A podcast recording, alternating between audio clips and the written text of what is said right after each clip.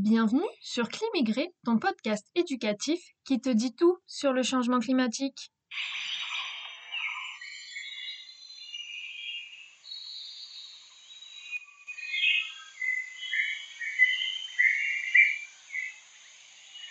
Au programme de ce troisième épisode, la COP27 à Sharm el-Sheikh en Égypte. We are in the fight of our lives and we are losing. We are on a highway to climate hell with our foot still on the accelerator. Nous sommes dans un combat pour la vie et nous perdons. Nous sommes sur l'autoroute vers l'enfer climatique avec le pied toujours sur l'accélérateur, sont les mots prononcés par Antonio Guterres, secrétaire général de l'ONU, en séance plénière pour l'ouverture de la COP27. Un discours alarmiste pour pousser l'ensemble des États présents à tenir compte de la gravité de la situation et à agir.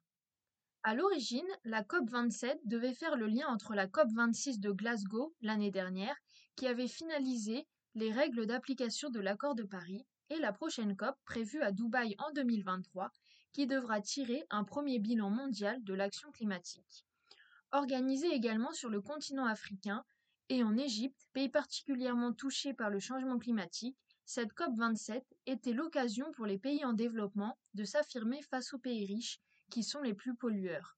À la tribune se sont succédés les chefs de gouvernement et présidents du monde entier, même si Joe Biden, en raison des élections de mi-mandat, est apparu tardivement et Xi Jinping, le président chinois, ne s'y est même pas montré.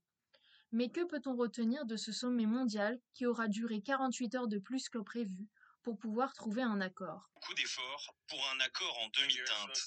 À Sharm el-Sheikh, la COP27 s'achève sur une déclaration finale appelant certes à une réduction rapide des émissions de gaz à effet de serre, mais sans ambition nouvelle par rapport à la COP de Glasgow en 2021. Sur la diminution des émissions de gaz à effet de serre, l'accord final ne prévoit rien sur ce point-là, si ce n'est d'essayer de tenir le cap des 1,5 degrés définis par l'accord de Paris. Là, c'est un pas en avance, mais bien trop court pour les habitants de la planète. Cet accord n'est pas assez contraignant pour pousser les principaux pays émetteurs de gaz à effet de serre à plus d'efforts pour réduire leurs émissions. Aucun moyen de maintenir le cap des 1,5 degrés de l'accord de Paris n'a été mis en avant dans la conclusion de la COP.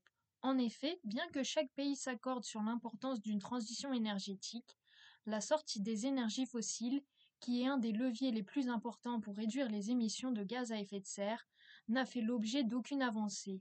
La Chine, les pays du Golfe et la Russie se sont même montrés particulièrement réticents sur ce point. La réduction des gaz à effet de serre n'est de fait pas mentionnée dans le communiqué final de la COP27. Les organisations non gouvernementales ont dénoncé à ce sujet le poids des lobbying des entreprises d'énergie fossile installées à la table des négociations. Toutefois, ce point de blocage peut aussi être lié au contexte géopolitique et énergétique tendu au niveau mondial et aux incertitudes liées à la guerre en Ukraine. Antonio Guterres, le secrétaire général de l'ONU, s'est montré sur ce point très déçu puisqu'il a déclaré Nous devons drastiquement réduire les émissions maintenant et c'est une question à laquelle cette COP n'a pas répondu. Néanmoins, certains pays comme l'Inde, le Mexique et le Vietnam ou encore l'Union européenne ont relevé leurs ambitions de réduction des gaz à effet de serre. Ainsi, l'Inde a présenté sa stratégie pour atteindre la neutralité carbone d'ici à 2070, notamment en développant les biocarburants, les énergies renouvelables et les technologies de capture du carbone. L'Union européenne a dévoilé son souhait de réduire ses émissions de gaz à effet de serre d'au moins 57% d'ici à 2030, alors que son objectif initial était de 55%. La Turquie a aussi revu à la hausse ses engagements climatiques en baissant de 41% ses émissions d'ici à 2030 contre 21% prévus initialement. Elle s'est même proposée pour accueillir la COP31 en 2026. Principale avancée de cette conférence sur le climat, la création d'un fonds pour les pertes et dommages qui est une première historique la création d'un fonds pour compenser les dégâts du changement climatique subis par les pays les plus pauvres. Une victoire pour les pays du Sud, arrachée à la toute dernière minute grâce au revirement de l'UE puis des États-Unis, finalement favorable au dispositif. Même si de toute évidence cela ne suffira pas, c'est un signal politique indispensable pour reconstruire la confiance brisée. Les voix de ceux qui sont en première ligne de la crise climatique vont enfin être entendues. De leur côté, les ONG, elles aussi, saluent un progrès en matière de justice climatique. C'est vraiment euh, développé, euh, euh, bah, puisse contribuer hein, euh, à, à la réponse aux impacts climatiques. Ce fonds doit permettre aux pays pauvres, aujourd'hui principales victimes du réchauffement climatique, de bénéficier de compensations financières pour les dégâts subis. Réclamé depuis plus de 30 ans, ce fonds doit être alimenté par les pays riches, qui sont les principaux responsables du dérèglement climatique. Son fonctionnement n'est toutefois pas encore acté et plusieurs points doivent être encore clarifiés d'ici la COP28. Parmi les divers détails à mettre en lumière se trouve ainsi la question des contributeurs du fonds. Certains pays comme la France demandent par exemple la participation de la Chine.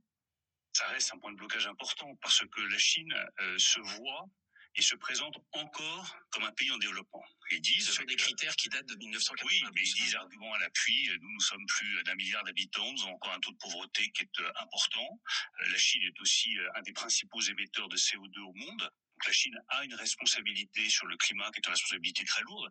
C'est pour cela que le rendez-vous de 2023 proposé par le président de la République est décisif. Il faut que les grands États, la Chine en premier, puissent prendre ses responsabilités. Pour ça, il faut un lieu pour en débattre. Ce sera le lieu de cette conférence du financement du climat. C'est pourquoi, à cette occasion, un comité composé de 14 États développés a été créé afin de rendre les fonds sur les pertes et dommages opérationnels pour la prochaine COP. Emmanuel Macron a annoncé pour juin 2023 un sommet à Paris pour en établir les modalités avant la prochaine COP de Dubaï. En plus de l'accord sur les pertes et dommages obtenus sur le fil, les différents pays se sont entendus pour la mise en place d'un plan d'action des systèmes d'alerte précoce pour tous. Doté d'un montant de 3,1 milliards de dollars et signé par 50 pays, celui-ci doit permettre aux petits États insulaires de mieux anticiper les événements climatiques extrêmes et ainsi limiter leurs dégâts. En effet, si la plupart des pays riches sont efficacement équipés de radars météorologiques et au trimage satellaire, ce n'est pas le cas des pays pauvres. À titre d'exemple, seulement 26% des stations météorologiques transmettent les images nécessaires en Afrique. Le budget alloué doit donc être réparti de la manière suivante. 374 millions pour l'évaluation des risques, 1,18 milliard pour la prévision météorologique, 1 milliard pour les plans d'action des pouvoirs publics et 550 millions pour la communication. Si ce plan doit permettre aux pays bénéficiaires d'éviter des pertes allant de 3 à 16 milliards de dollars, il s'agit toutefois d'une fraction sur les 50 milliards demandés initialement. Malgré ces avancées, la COP27 reconnaît que la promesse des 100 milliards de dollars par an, faite lors de la conférence de Copenhague en 2009, n'a pas été tenue. Ce fonds doit permettre aux pays pauvres de se protéger des impacts du changement climatique et de diminuer aussi les émissions de CO2. Bien que décevante sur le point des émissions de gaz à effet de serre, la COP27 de Sharm el-Sheikh aura au moins permis de mettre sur la table la question d'un fonds de pertes et dommages pour les pays en développement. Les participants se donnent rendez-vous l'année prochaine à Dubaï en novembre 2023 lors d'une COP28. Son enjeu consistera alors à traduire la notion de solidarité mondiale qui a émergé à Sharm el-Sheikh en engagement sonnant et trébuchant. Mon podcast éducatif Climigré te retrouve en 2023 pour toujours plus d'informations sur le changement climatique. Bonne fête et bonne année à tous